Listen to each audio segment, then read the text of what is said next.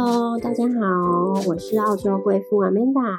嗯，一周的时间又到喽，很高兴可以在空中在 Podcast 跟大家相会。那因为这几周呢，我比较密集的接到许多的呃客户的一个咨询呢。嗯，除了买房之外，最重要的一个决定就是他们买房子是为了孩子的念书。嗯，因为举家要搬迁来嗯雪梨悉尼呢就学，然后需要买一个学区房，又或者是租一个学区房，又或者是他们准备要过来了，可是对于小孩子的一个学校的选择。就一直踌躇不前，然后不知道从何开始。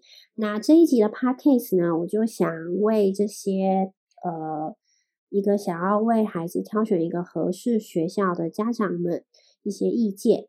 那也希望可以帮助到一些，如果你现在正在就读学校，然后你觉得嗯跟学校的一些沟通上面力不从心，或者是你觉得孩子好像在那个学校。的表现并没有你想象中那么好，那你要从头开始帮孩子找学校的一些家长，那这一集的 podcast 也蛮适合你的。那首先呢，因为整个澳大利亚其实我们是承袭呃英国殖民系统的一个教育体系，那我们的呃从小学到高中、大学的。一个分类呢，可以简单分成三种不同的类型。那我们的国民教育呢，是从幼稚园呃五岁开始的，我们叫 K Kindergarten。那从 Kindergarten 呢，如果真的很注重教育的华人家长就知道，就是他们心心念念的就是要把小孩子从三岁的时候 Preschool 的年纪呢，就要把小孩子挤进了排名很好的一个私立学校。那很多人觉得没有这个必要。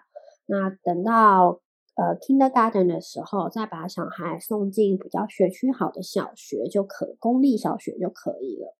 那每一个家长有不同的选择，并不代表说你送进私立学校，你就是精英教育，你的孩子成绩就会特别好。其实不是哦，因为呢，呃，整个澳大利亚的一个教育体系的学校分成三大类，一个就是公立学校的体系。然后他在小学五年级的时候，你可以去报考一个我们叫 selective high school，都是精英中学。然后进到精英中学，就一路进到高中毕业，就考统一的这个大学入学考试，然后再去申请大学。那另外一个体系是我们所谓的教会学校体系，有金星会，有天主教教会，然后有 Anglican school，就是好几种不同类型，基本上就是天主教学校是最多的。那这一类的教会呢，因为历史传统悠久，还有很多当初它设立的时候呢，学校的一个培养教育就是它一个重点，所以一直以来呢，它在学术上面，就是小孩子在学科上面的表现呢，都相当的不错。所以第二，呃，很多的家长就是私立学校之外，会把教会学校呢放成是他的首选。那第三个体系呢，就是私立学校的一个体系。那大部分的私立学校呢，都是从 preschool 三岁开始一路到高中毕业的。那有一类的呃私立学校呢，它是从五年级，就是 high school 它才开始。high school 以前他们是没有的。那大部分的家长呢，我们要看的第一步是什么呢？首先第一个就是呃，我不会先去看学校的排名，我会先去看我的孩子到底。一个发展呢是比较注重在呃他的一个性格养成呢，他有没有偏差行为，然后或者是他的兴趣培养是在学术上面，还是他对音乐、对体育什么各方面特别比较有兴趣。如果今天这个孩子呢，他在学术上面呢，比如说你在跟他亲子共读的时候，他表现出来的呃部分是兴趣缺缺的话，其实我觉得可以不用勉强孩子一定要。进到就是很好的呃小学很好的 O C 班，或是要去考精英中学，因为那个可能不是他的兴趣所在。然后那有一些家长就会说，哦，我确实知道他不是读书的那块料，可是我还是想把他送进私立学校。那私立学校呢有分两块，呃，在私立学校里面呢，我们可以说私立学校它是对学学科上面就是非常注重，术科比较弱。那可是呢，其实有私立学校，它在体育上面、美术上面、音乐上面，它的要求是非常高的。所以，如果今天你的孩子在体育上面就是表现的特别好，你希望他可以在一个比较注重体育专长的一个学校的话，那可能私立学校相对于教会以及公立学校会。更适合你的孩子。那如果你今天觉得说你移民来澳洲、来悉尼住、来没有墨尔本住，你就是为了孩子要考到最好的高中的话，那其实教会学校跟私立学校可能会是你一个一个首选。然后公立学校为什么不是你的首选？主要的原因是因为要看你的孩子是几岁移民过来的。如果他移民过来，他并没有办法考上。中学的这个 selective school，我们所谓的精英中学的话，那公立学校它的表现可能，除非他遇到一个非常好的老师，或者是你之后呢花很多钱让他去补习，可以让他在学科上面的成绩特别好。如果你没办法做到这件事情的话，你不知道怎么样在学业上面辅导他的话，那可能教会学校跟私立学校他们在预备小孩整个备考的一个心理状态，还有面对考题你要怎么应答这些，呃，在一考试前的一年，他们就会很密集的训练。那家长上面其实我们会比较轻松，尤其是在应对备考上面。那所以呢，首先要回到你的孩子的身上，就是他的兴趣发展是哪一个方向？那有些家长就会跟我说，我现在还不知道他的兴趣发展，可是我就是要把他送到很好的学校。那我觉得你要做好一个心理准备，就是他因为你也不知道他到底适不适合这间学校。那你把他送进去的时候，他可能有一段适应期，其实两三个月，或是有一些比较快的，大概小孩子去上学两三个礼拜就可以看出小孩的一个不适应。那通常这种家长呢，我是不建议他们一来。澳大利亚就立刻，甚至来之前就把学区房给买好了。为什么呢？我们公立学校的一定要住在学区内，你才能入学就读。那今天如果那个学区虽然是一个非常好的学区，可是你的小孩入学之后，他反生了种种的不适应，他必须要转学的话，可是你房子已经买了，那这时候的你该怎么办？所以你变成说，你买房子变成你。绑住了自己，你捆绑了你自己，你没有任何的弹性了。那所以，如果你现在对你的孩子能不能适应整个学校的一个情况的时候，你是完全懵的。那我建议你，你来的时候先租房，先进学区去就读，同时熟悉这个环境。这个环境你你们都喜欢，然后小孩子在学校也适应的很好，那这个区域就很适合你们。立刻买房子。那其实为什么不着急？是因为你去住了之后，小孩子大概三周到三个月，最长三个月，他就会知道他自己适不适应，表现好不好。你作为家长，你也会很清楚学校整个风气，还有这个整个区域的一个家长的素质。你对这个区域的周周边也非常的了解。那这样子，你再去买房子，就比较不会有捆绑的问题，或是没有弹性的空间了。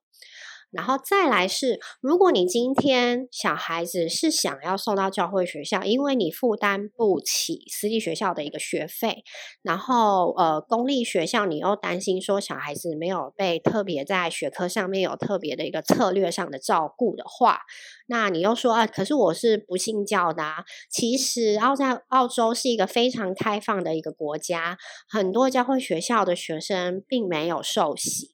他们也是欢迎这类学生来就读的，所以你还是可以去申请。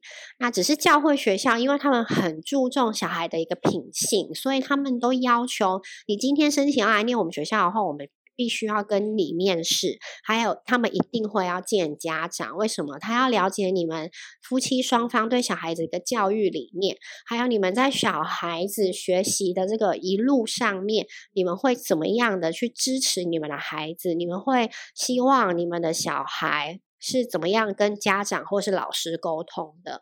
然后也会提前的让你去面对。呃，你小孩那个年级的老师，让老师来跟你对谈，就是你对我们学校了解吗？你对我们学校理念了解吗？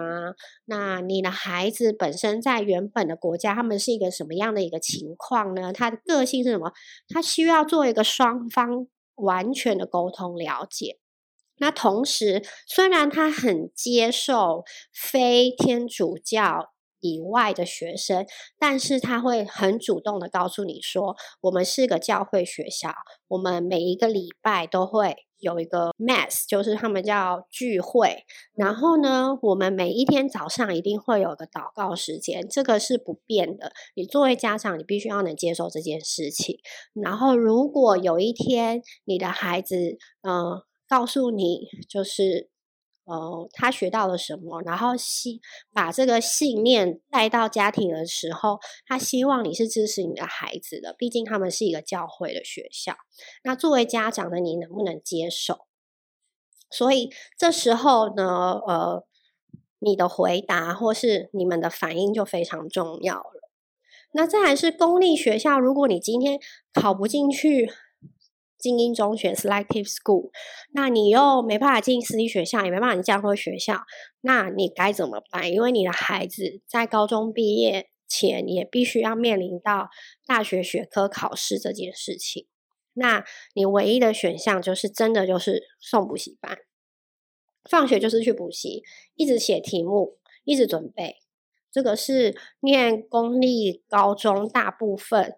呃，家长其实，在高中的时候，就是一路，如果他是从呃公立小学一路上来到公立中学，大部分到最后高中，呃高一下学期开始，他们一定会去补习班，透过补习来加强他的能力，那一样也可以考取好的成绩。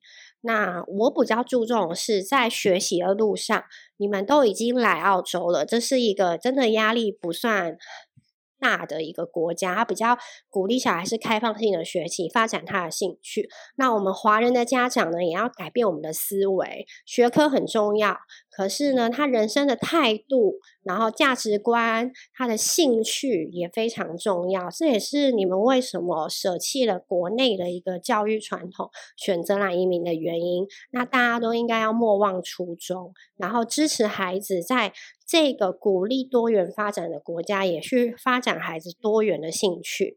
那如果呢，你想要知道怎么查询，就是学校的排名或是学校的一个风评的话，那欢迎呢留言给我们，我们会把一些第三方机构的一个网站发给你，你可以自己上去看，就是你一些目标学校，呃，学生呃组成是多少，呃多少比例的人种啊，然后每一年政府给的一个资源方领是多少。